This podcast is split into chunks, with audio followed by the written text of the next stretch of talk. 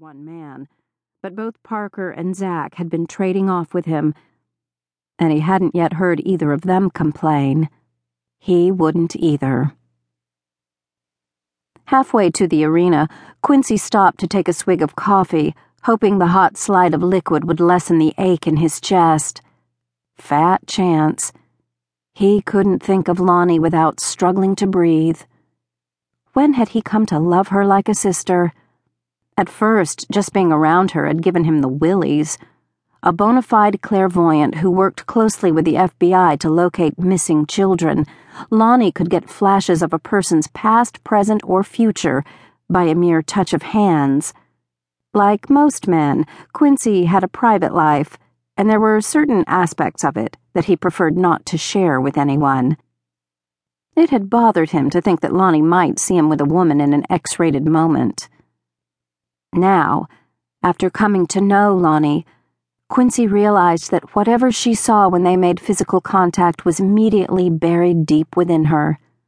She had no desire to inflict harm or embarrassment with her gift of second sight.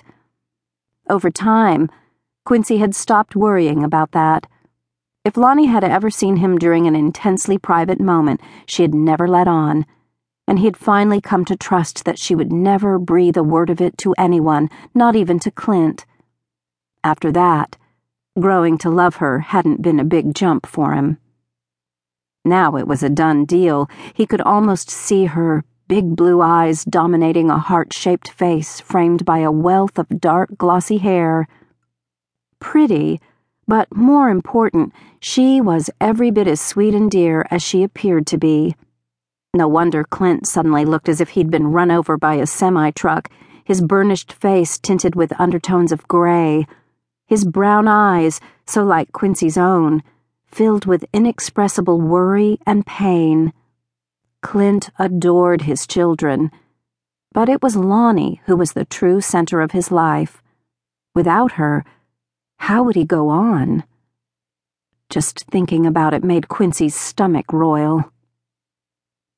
Though March had finally arrived, the air was so cold it burned Quincy's lungs when he drew a deep breath.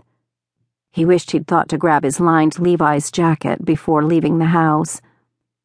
Icy fingers curled over his shirt collar and sent a chill crawling down his spine. From the holding sheds, he heard equines neighing and grunting, their way of calling for breakfast. The sound helped to center him and clear his head. He had animals counting on him, and he'd best kick it into high gear.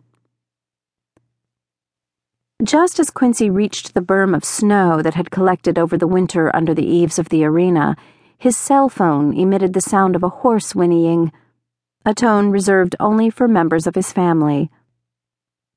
As he jerked the device from his belt, he half expected to see his dad's name on the screen. Frank had rented a hotel suite near the Cancer Institute and he and his wife had been at Clint's side ever since Loni had been admitted there. Always an early riser, Frank often buzzed Quincy to give him an update before the sun came up.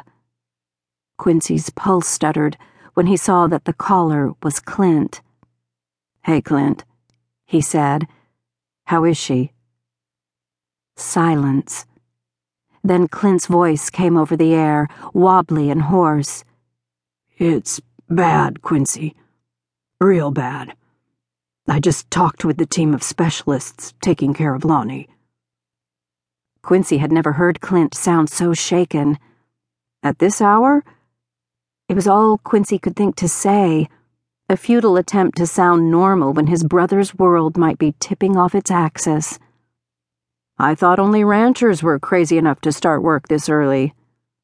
They're busy men and a lot of lives are in their hands. Clint swallowed. The sound came through to Quincy, a hollow plunk that painted a picture he didn't want to see. Loni has acute myelogenous leukemia, a very aggressive strain that's often unresponsive to treatment. The doctors say they told me the name of it a while back but apparently it went in one ear and out the other.